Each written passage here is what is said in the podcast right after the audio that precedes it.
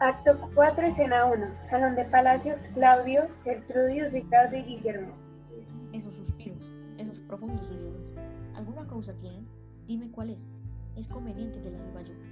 ¿En dónde está tu hijo? Dejadnos solo un instante. Se van Ricardo y Guillermo. Ah, señor, lo que he visto esta noche. ¿Qué ha sido, Gertrudis? ¿Qué hace Hamlet? Furioso está, como el mar y el viento cuando disputan entre sí cuál es el más fuerte. Turbado con la demencia que le agita, oyó algún ruido detrás del tapiz. Saca la espada, grita, un ratón, un ratón, y en su ilusión frenética mató al buen anciano que se hallaba oculto. Honesto accidente. Lo mismo hubiera hecho conmigo si hubiera estado allí. El desenfreno violento amenaza a todos. A mí, a ti mismo, a todos. En fin. Oh, y como disculparemos una acción tan sangrienta, nos la imputarán sin duda nosotros, porque nuestra autoridad debería haber reprimido a ese joven loco, poniéndole en parajes donde nadie pudiera ofender. Pero el excesivo amor que tenemos nos ha impedido hacer lo, más, lo que más convenía, bien así como el que padece una enfermedad vergonzosa, que por no declararla, consiente primero que le devore la sustancia vital. ¿Y a dónde ha ido? A retirar de allí el difunto cuerpo, y en medio de su locura llora el error que ha cometido. Así el oro manifiesta su pureza, aunque mezclado tal vez con metales viles. Vamos, Gertrudis, y apenas toque el sol en la cima de los montes, haré que se para quien se vaya. Entre tanto, será necesario emplear toda nuestra autoridad y nuestra prudencia para ocultar o disculpar un hecho tan indigno. Entran Ricardo y Guillermo. Oh, Guillermo, amigos, y de entrambos con alguna gente que os ayude. Hamlet, ciego de frenesí, ha muerto a Polonio y le ha sacado arrastrando del cuarto de su madre. Id a buscarle, habladle con dulzura y hacer llevar el cadáver a la capilla. No os detengáis. Evan Ricardo y Guillermo. Vamos, Gertrudis, que pienso llamar a nuestros más prudentes amigos para darles cuenta de esta imprevista desgracia y de lo que resuelvo hacer. ¿Acaso por este medio la calumnia?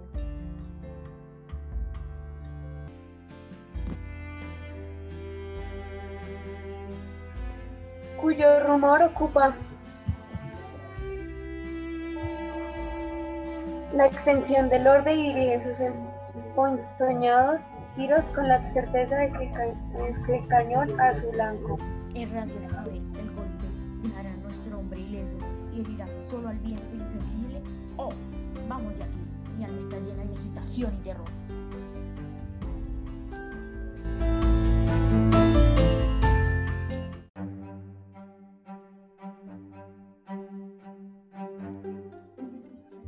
Escena 2. Cuarto Hamlet. Hamlet, Ricardo, Guillermo. Colocado ya está en lugar seguro. Pero, Hamlet, señor. ¿qué ruido es este? ¿Quién llama Hamlet? Oh, ya están aquí. Señor, ¿qué habéis hecho del cadáver? Ya está entre el polvo, del cual es pariente cercano. Decidnos en dónde está, para que le hagamos llevar a la capilla. Ah, no creáis, no. ¿Qué es lo que no debemos creer? que yo pueda guardar vuestro secreto y os revele el mío. Y además, ¿qué ha de responder el hijo de un rey a las instancias de un entremetido palaciego? ¿Entremetido me llamáis? Sí, señor, entremetido, que como una esponja chupa el favor del rey las riquezas y la autoridad. Pero estas gentes a lo último de su carrera es cuando sirven mejor al príncipe, porque este, semejante al mono, se los mete en un rincón de la boca. Allí los conserva y el primero que entró es el último que, le, que se traga. Cuando el rey necesite lo que tú, que eres tú su esponja, le hayas chupado, te coge, te exprime y que hacen junto otra vez. No comprendo lo que es. Me place en extremo. Las razones agudas son ronquidos para los oídos tontos. Señor, lo que me importa es que nos digáis dónde está el cuerpo y os vengáis con nosotros a ver rey. El cuerpo está con el rey, pero el rey no está con el cuerpo. El rey viene a hacer una cosa como... ¿Qué cosa, señor? Una cosa que no vale nada. Pero, guarda Pablo, vamos a verte. Esteban. Esteban.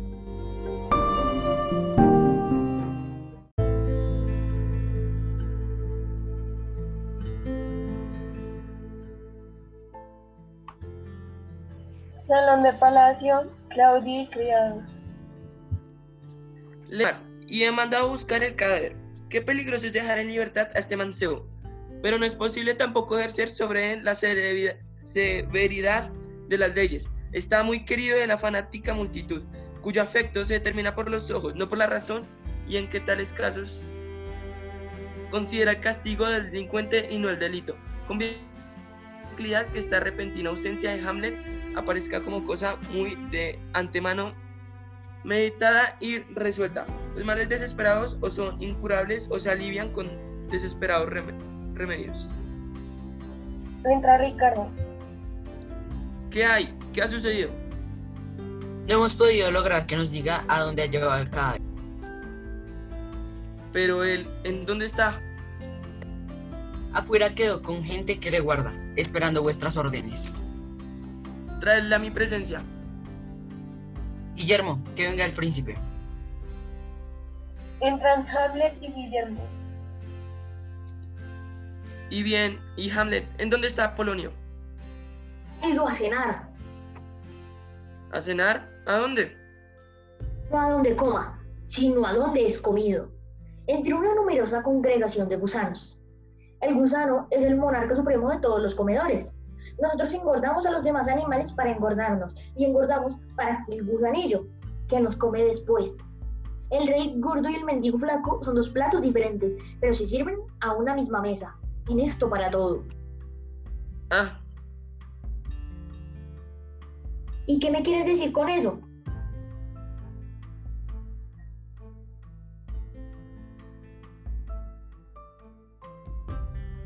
Tal vez un hombre pueda pescar con el gusano que ha comido un rey y comerse después el pez que allí se mentó de aquel gusano. ¿Y qué quieres decir con eso? Nada más que manifestar como un rey puede pro- pasar progresivamente a las tripas de un mendigo. ¿En dónde está Polonio? En el cielo, enviad a alguno que lo vea. Y si vuestro comisionado no lo encuentra allí, entonces podéis vos mismo irle a buscar a otra parte. Bien que si no le halláis en todo este mes, le oleréis sin duda al subir los escalones de la galería. Id allá a buscarle. Se van los criados. No, él no se moverá de allí hasta que vayan por él. Eso, Hamlet, exige que se atienda a tu propia seguridad, la cual me interesa tanto como lo demuestra el sentimiento que me causa la acción que has hecho. Conviene que salgas de aquí con acelerada diligencia, prepárate, pues la nave ya está prevenida, el viento es favorable, los compañeros aguardan y todo está pronto para tu viaje a Inglaterra. ¿A Inglaterra? Sí, Hamlet, Muy bien. sí, muy bien, debe parecerte, si has comprendido el fin que se encaminan mis deseos. Yo veo un ángel que los ve, pero vamos a Inglaterra. Adiós, mi querida madre. ¿Y tu padre que te ama, Hamlet? Mi madre. Padre y madre son marido y mujer. Marido y mujer son una carne misma. Aunque mi madre... Eh, vamos a Inglaterra. Se van. Seguidle inmediatamente. Instad con, vives- con viveza su embarco. No se dilate un punto. Quiero verle fuera de aquí esta noche. Partid cuando es necesario a esta comisión. Está sellado, está sellado y pronto.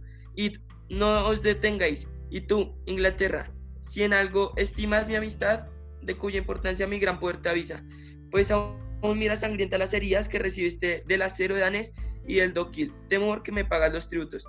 No dilates tibia la ejecución de mi suprema voluntad, que por cartas escritas a este fin, te pide con mayor instancia la pronta muerte de Hamlet. Su vida es para mí una fiebre ardiente y tú sola puedes aliviarme. Hazlo así, Inglaterra, y hasta que sepas que descargaste el golpe, por más feliz que mi suerte sea, no es restablecerán en mi corazón la tranquilidad ni la alegría.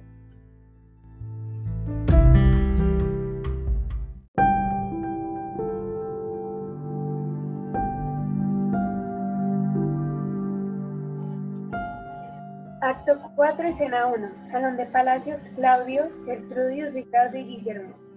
Esos suspiros, esos profundos susurros. causa tienen? Dime cuál es.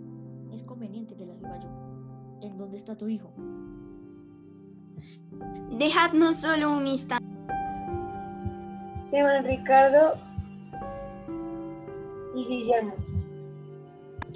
Ah, señor, lo que he visto esta noche. ¿Qué ha sido Gertrudis? ¿Qué hace Hamlet?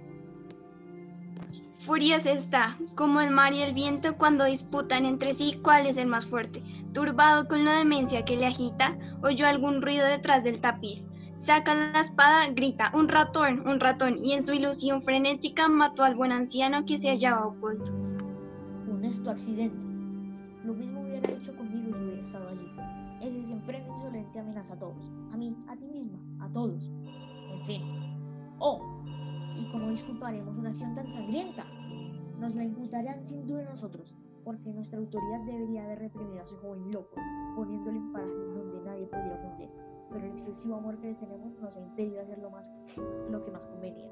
Bien así como el que padece una enfermedad vergonzosa, que por no declararla, consiente primero que le devore la sustancia vital. ¿Y a dónde ha ido? A retirar de allí el difunto cuerpo, y en medio de su locura llora el error que ha cometido. Así el oro manifiesta su pureza, aunque mezclado tal vez con metales viles. Vamos, Gertrudis, y apenas toque el sol en la cima de los montes, haré que se para que él se vaya. Entre tanto será necesario emplear toda nuestra autoridad y nuestra prudencia para ocultar o disculpar un hecho tan indigno. Entran Ricardo y Guillermo. Oh, Guillermo, amigos, y de entrambos con alguna gente que os ayude. Hamlet, ciego de frenesí, ha muerto a Apolonio y le ha sacado arrastrando del cuarto de su madre. Id a buscarle, habladle con dulzura y hacer llevar el cadáver a la capilla. No os detengáis. Evan Ricardo y Guillermo. Vamos, Gertrudis, que pienso llamar a nuestros más prudentes amigos para darles cuenta de esta imprevista desgracia y de lo que resuelvo hacer. ¿Acaso por este medio la calumnia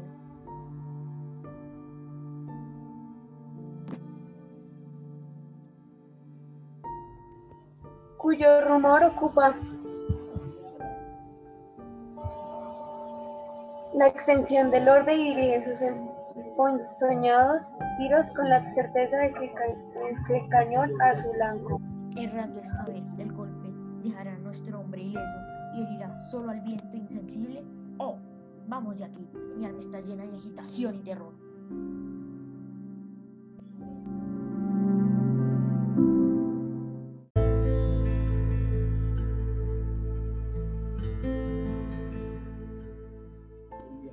Escena 5. Galería de Palacio Gertrudis Oración. No, no quiero hablarla. Ella insta por veros, está loca, es verdad, pero eso mismo debe excitar vuestra compasión. ¿Y qué pretende? ¿Qué dice? Habla mucho de su padre, dice que continuamente oye que el mundo está lleno de maldad. Solloza, se lastima el pecho y irá atrás, torna con el pie cuanto al pasar encuentra.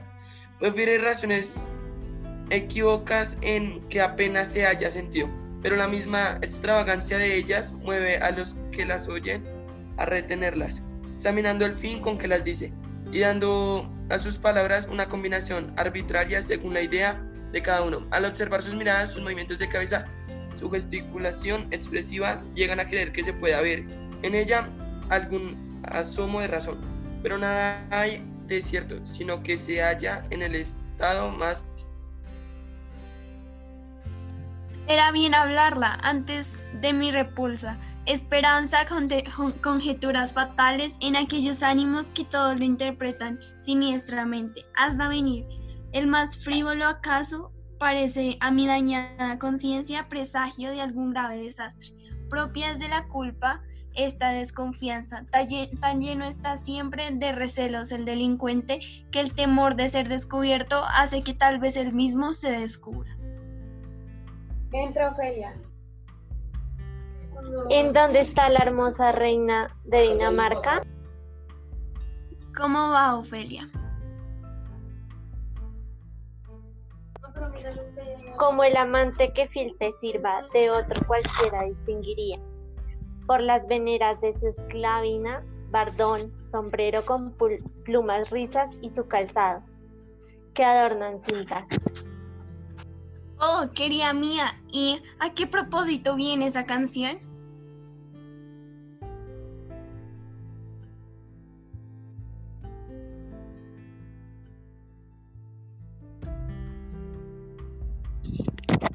Eso decís, atended a esta, muerto es ya, señora, muerto y no está aquí.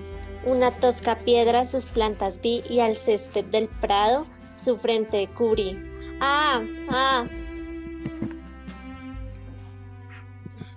Risas. Entra Claudio. Sí, pero Ofelia, oíd, oíd, blancos paños le vestían. desgraciada, ¿veis esto, señor? Blancos paños te vestían como la nieve del monte y al sepulcro le conducen, cubierto de bellas flores que en tierno llanto de amor se humedecieron entonces. ¿Cómo estás, graciosa niña? Buena, Dios os le pague. Dicen que la lechuza fue antes una doncella, hija de un panadero. Ah, sabemos lo que somos ahora, pero no lo que podemos ser. Dios vendrá a visitarnos. Alusión a su padre. Pero no, no hablemos más en esto. Y si os preguntan lo que significa decir, de San Valentino la fiesta es mañana. Yo, niña amorosa, al que toque el alba, iré a que me veas desde tu ventana, para que la suerte dichosa me caiga. Despierta el mancebo, se viste de gala, y abriendo las puertas entró la muchacha, que viniendo virgen volvió desflorada. Graciosa Ofelia. Sí, voy a acabar. Sin jurarlo, os prometo que la voy a concluir. Ah, miseria, cielos, torpresa villana. ¿Qué galán desprecia aventura tan alta? Pues todos son falsos, le dice indignada, antes que en tus brazos me, mires, me mirase incauta. De hacerme tu esposa me diste palabra. Y él responde entonces, por el sol te juro que no volverá. Si, si tú no me te hubieras venido a mi cama. ¿Cuánto ha que está así? Yo espero que todo irá bien. Debemos tener paciencia. Pero yo no puedo menos de llorar considerando que le han dejado sobre la tierra fría. Mi hermano lo sabrá, precioso, y yo os doy las gracias por vuestros consejos. Vamos, la carroza. Buenas noches, señoras. Buenas noches. Amiguitas, buenas noches. Buenas noches. Horacio, acompáñela a su cuarto y haz que la desista suficiente guardia. Yo te lo ruego.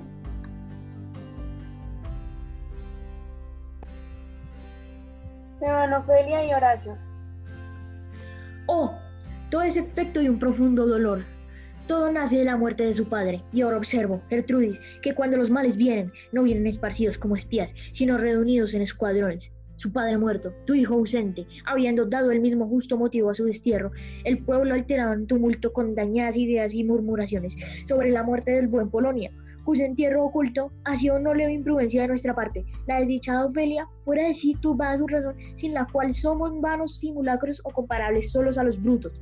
Y por último, y esto no es menos esencial que todo lo restante, su hermano, que ha venido secrencialme- secretamente de Francia y en medio de extraños casos se oculta entre sombras misteriosas, sin que falten lenguas maldicientes que envenenen sus oídos, hablándole de la muerte de su padre, y en tales discursos, a falta de noticias seguras, dejaremos de ser citados continuamente de boca en boca. Todos estos afanes juntos, mi querida Gertrudis, como una máquina destructora que se dispara, me dan muchas muertes a un tiempo. ¡Ay, Dios! ¿Qué estruendo es este? Entran un caballero. ¿En dónde está mi guardia? Acudid, defended las puertas. ¿Qué es esto? Huid, señor, el océano sobrepujando sus términos, no traga las llanuras con ímpetu, más, más espantoso que el que manifiesta el joven Laertes, ciego de furor, venciendo la resistencia que le oponen vuestros soldados. El vulgo le apellida señor, y como si ahora comenzase a existir el mundo, la antigüedad y la costumbre se olvidan y se desconocen. Gritan por todas partes. Nosotros elegimos por rey a Laertes. Los sombreros enojados, el aire, las manos y las lenguas le aplauden. Llegando a las nubes, la voz general que repite, Laertes será nuestro rey, viva Laertes. ¡Qué alegría sigue ladrando esta trabilla! Perfida del rastro mal, seguro en que va a perderse. Ya han roto las puertas. Entra Laertes. ¿En dónde está el rey? Vosotros quedaos todos afuera. No, en- no, entrenemos. Yo os pido que me dejéis. Bien, bien está. Gracias, señores. Guardad las puertas y tú, indigno príncipe, dame a mi padre. Menos, menos ardor, mi querido Laertes. Si hubiese en mí una gota de sangre con menos ardor, me declararía por hijo espurio. Infamaría de carnudo a mi padre e imprimiría so-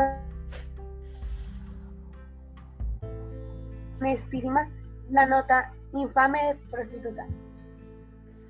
Pero Laertes, ¿cuál es el motivo de tan atrevida rebelión? Déjale, Gertrudis, no le contengas, no temas nada contra mí.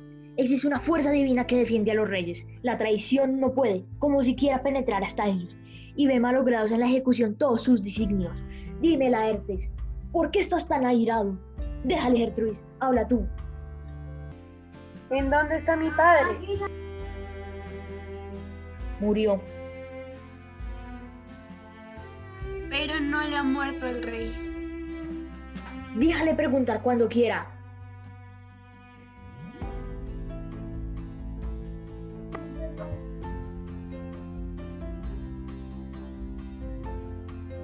Cómo ha sido su muerte?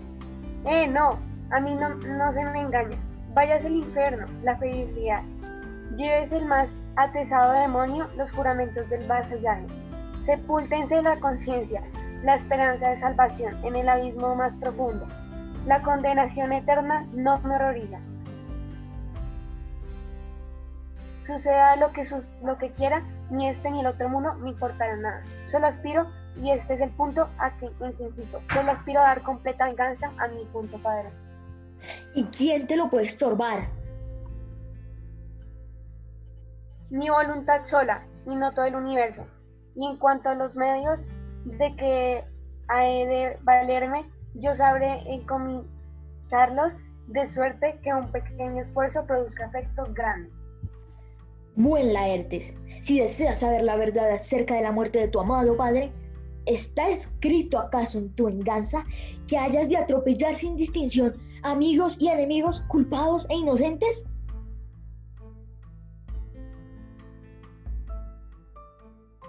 No, solo a mis enemigos. ¿Querrás sin duda conocerlos? Oh, a mis buenos amigos yo los recibiré con abiertos abrazos, y semejante al, pelícono- al pelícano amoroso. Los alimentaré si necesario fuese, con mi sangre misma. Ahora hablaste como buen hijo y como caballero. Laertes, ni tengo culpa en la muerte de tu padre, ni alguno ha sentido como yo su desgracia. Esta verdad deberá ser tan clara a tu razón como a tus ojos la luz del día. Dejadla entrar. Entra Ofelia. ¿Qué novedad? ¿Qué ruido es este? Oh, calor activo abraza mi cerebro. Lágrimas en extremo, cáusticas, consumir la potencia y la sensibilidad de mis ojos. Por los cielos, te juro que esa demencia tuya será pagada por mí con tal exceso que el peso del castigo tuerza el fiel y baje la balanza. Oh, Rosa de Mayo, amable niña, mi querida Ofelia, mi dulce hermana. Oh cielos, y es posible que el entendimiento de una tierna joven sea tan fácil como la vida del hombre decrépito, pero la naturaleza es muy fina en amor y cuando este llega al exceso, el alma se desprende tal vez de alguna preciosa parte de sí misma para ofrecérsela en don al objeto amado. Lleváronle en su ataúd con el rostro descubierto. Ay, Noni, ay, ay, Noni. Y sobre su sepultura muchas lágrimas llovieron. Ay, Noni, ay, ay, Noni. Adiós, querido, querido mío, adiós. Si gozando de tu razón me inci- incitarás a la venganza, no pudieras conmoverme tanto. Debéis cantar aquello de abajito está, llámanle señor, que abajito está. Ay, que a propósito viene el estribillo. El pícaro de mayordomo fue el que le robó a la señorita.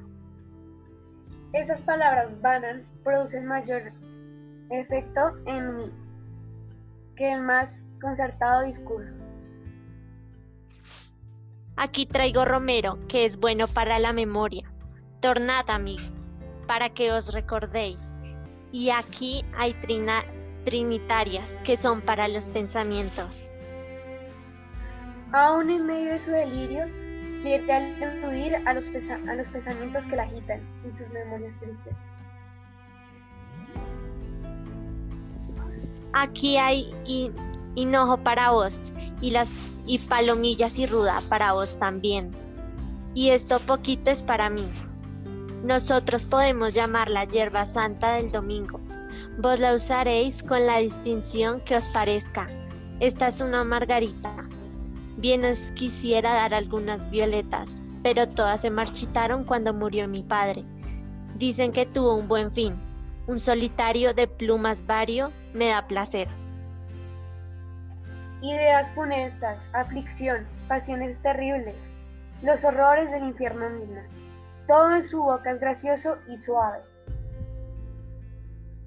Nos deja, se va, y no ha de volver. No que ya murió, no vendrá otra vez. Su bárbara nieve, su pelo también. Se fue dolorosa partida. Se fue. En vano exhalamos suspiros por él. Los cielos piadosos descansan le. A él y a todas las almas cristianas, Dios quiera. Eh, señores, adiós. Se va. ¿Veis esto? Dios mío. Yo debo tomar parte en tu aflicción, Laertes. No me niegues este derecho. Óyeme aparte, elige entre los más prudentes de tus amigos aquellos que te parezca. Oigamos entre ambos y juzguen si por mi propio u por mano ajena resultamos. Todo culpado, mi reino, mi corona, mi vida, cuanto puedo llamar mío, todo te lo daré para satisfacerte. Si no hay culpa en mí, deberé contar otra vez con tu obediencia y unidos ambos buscaremos los medios de aliviar tu dolor. Hágase lo que decís. Su arrebatada muerte, su obscuro funeral, sin trofeos, armas ni escudos sobre el cadáver, ni debidos honores ni decorosa pompa. Todo, todo está clamando del cielo a la tierra por un examen, el más riguroso. Tú lo obtendrás y la seguir terrible de la justicia caerá sobre el que fuere delincuente. Ven conmigo.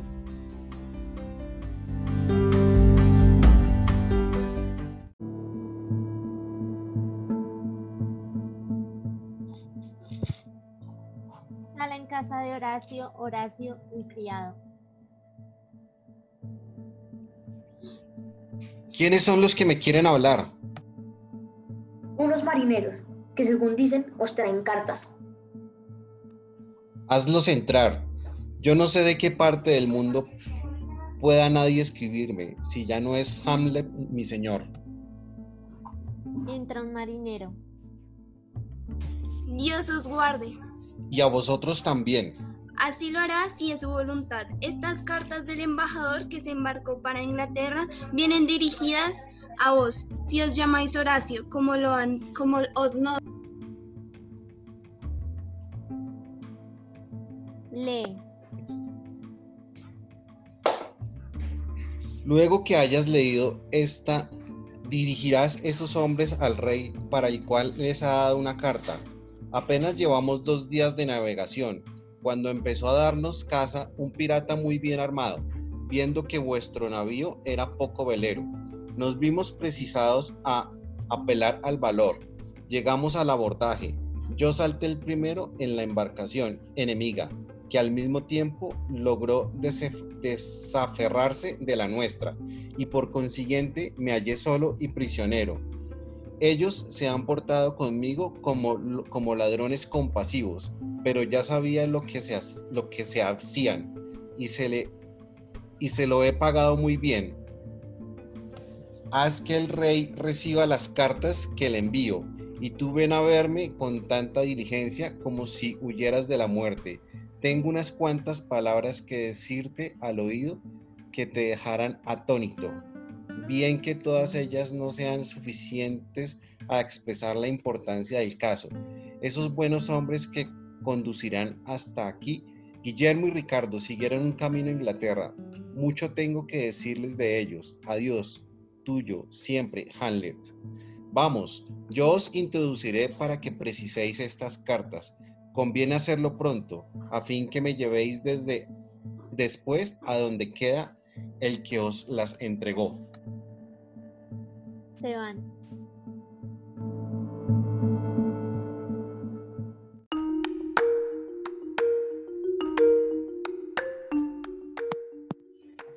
Escena 7. Gabinete del Rey. Claudio y Laertes.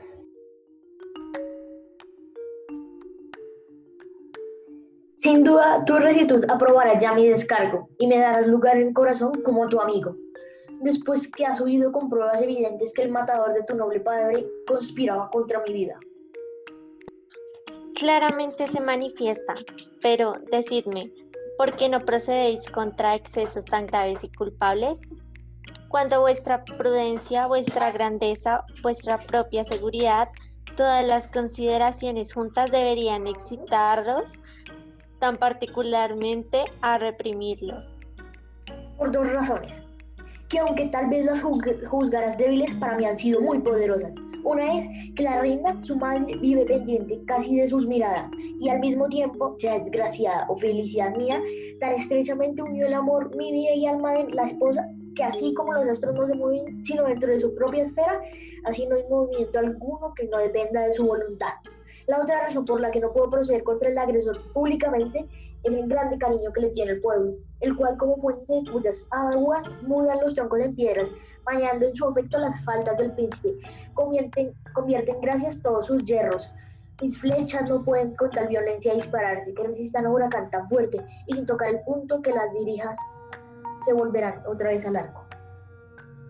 Sí, y en tanto yo he perdido a un ilustre padre y halló una hermana en la más desprobable situación. Mi hermana, mi hermana, cuyo mérito se alcanza el elogio a lo que ya no existe, se levantó sobre la más subible de su siglo, por las raras prendas que en ella se admiraron juntas. Pero llegará, llegará el tiempo de mi venganza, eso cuidado no debe interrumpirte el sueño, ni has de presumir que tú esté formado de materia tan insensible y dura que me deje remesar la barba y lo toma a fiesta. Presto te informaré de lo demás. Basta decirte que amé a tu padre, que nosotros nos amamos también y espero darte a conocer. Entra un guardia. Pero, ¿qué noticias traes?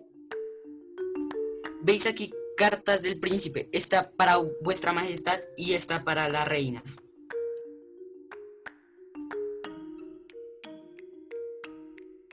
A Claudio. Hamlet, ¿quién las ha traído? Dicen que unos marineros. Yo no los he visto. Claudio que las recibió del que las trajo. Es el que me las ha entregado a mí. Oirás lo que dicen, Laertes. Dejadnos solos. Se va el guardia. Claudio lee. Estoy poderoso, señor. Os hago saber cómo he llegado desnudo a vuestro reino Mañana os pediré el permiso de vuestra presencia real, y entonces, mediante vuestro perdón, os diré la causa de mi entraña y repentina vuelta. Hamlet. ¿Qué quiere decir esto? ¿Se habrán vuelto los otros también? ¿O hay alguna equivocación? ¿O acaso todo es falso? ¿Conocéis la letra? Sí, es de Hamlet. Desnudo. Y en mienda que hay aquí dice, solo ¿Qué puede ser esto?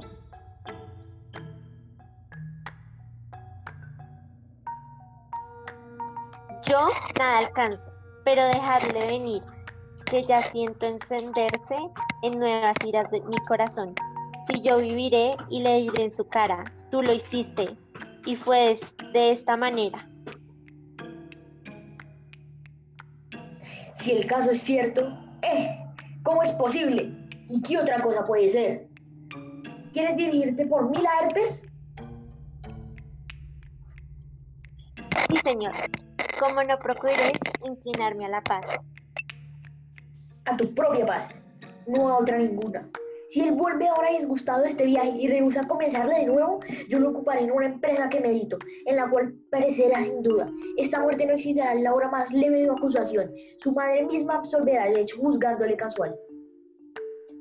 Seguiré en todo vuestras ideas y mucho más así dispondéis que yo sea el instrumento que las ejecute. Todo sucede bien. Desde que te fuiste, he hablado mucho de ti delante de Hamlet por una habilidad en la que, que sobresales. Las demás que tienes no movieron tanta envidia como esta sola, que en mi opinión ocupa el último lugar. ¿Y qué habilidad es, señor?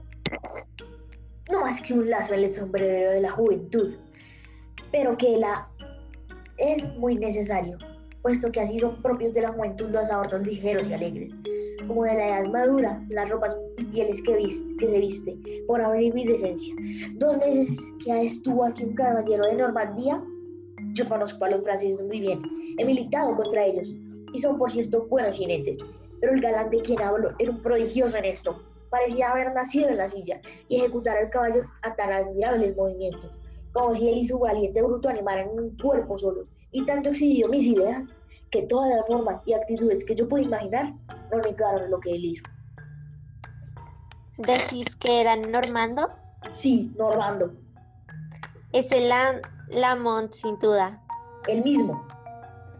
Le conozco bien y es la joya más precisa de su nación pues esté hablando de ti públicamente te llenaba de elogios por tu inteligencia y ejercicio en la esgrima, y la bondad de tu espada en la defensa y el ataque, tanto que dijo alguna vez que sería un espectáculo admirable el verte lidiar con otro igual mérito, si pudiera hallarse, puesto que según aseguraba él mismo, los más diestros de su nación carecían de agilidad para las estocadas y los quites. Cuando tú esgrimías con ellos, este informe irritó la envidia de Hamlet y nada pensó desde entonces sino en solicitar con su instancia tu propio regreso para batallar contigo. Fuera de esto, ¿qué hay de más de esto, señor? Laertes, ¿amaste a tu padre? ¿O eres como las figuras de un lienzo, que tal vez aparentan tristeza en el semblante cuando les falta un corazón?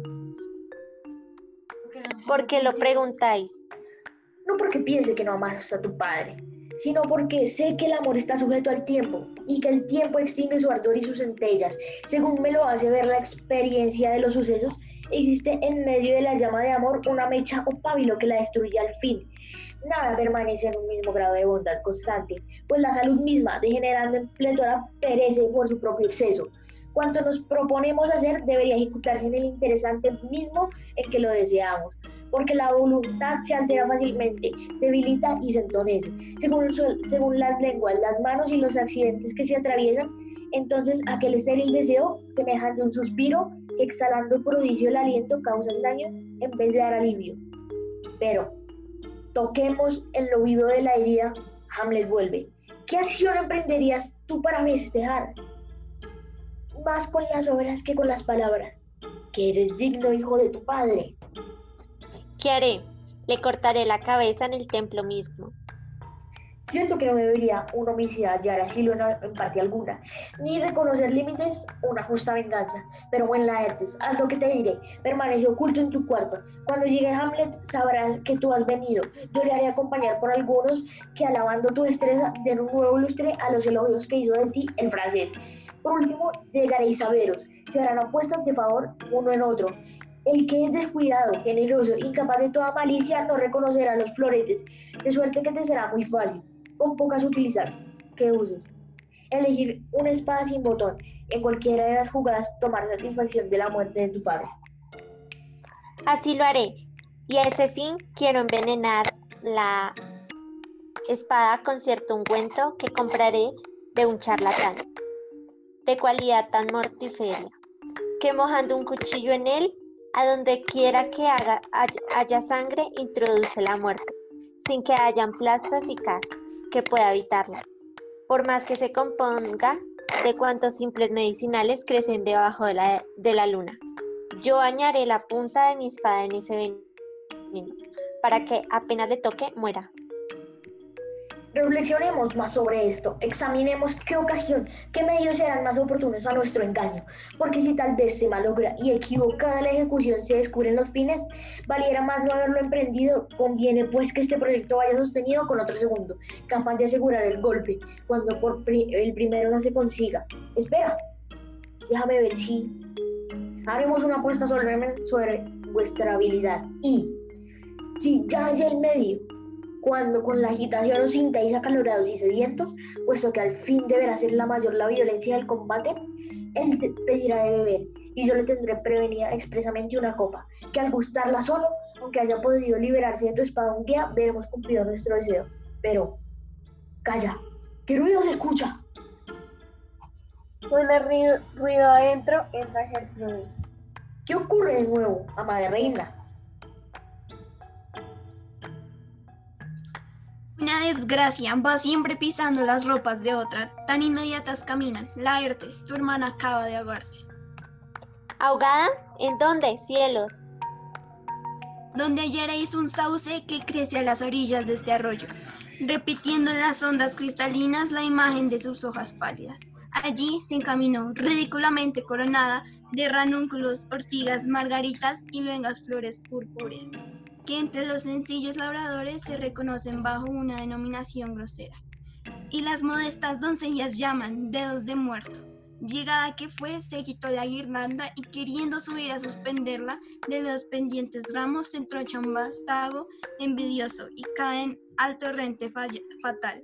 Ella y todos sus adornos rústicos. Las ropas huecas y extendidas las llevaron un rato sobre las aguas, semejante a una sirena, y en tanto iba cantando pedazos de tonadas antiguas como ignorante de su desgracia o como criada y nacida en aquel elemento. Pero no era posible que así durase por mucho espacio.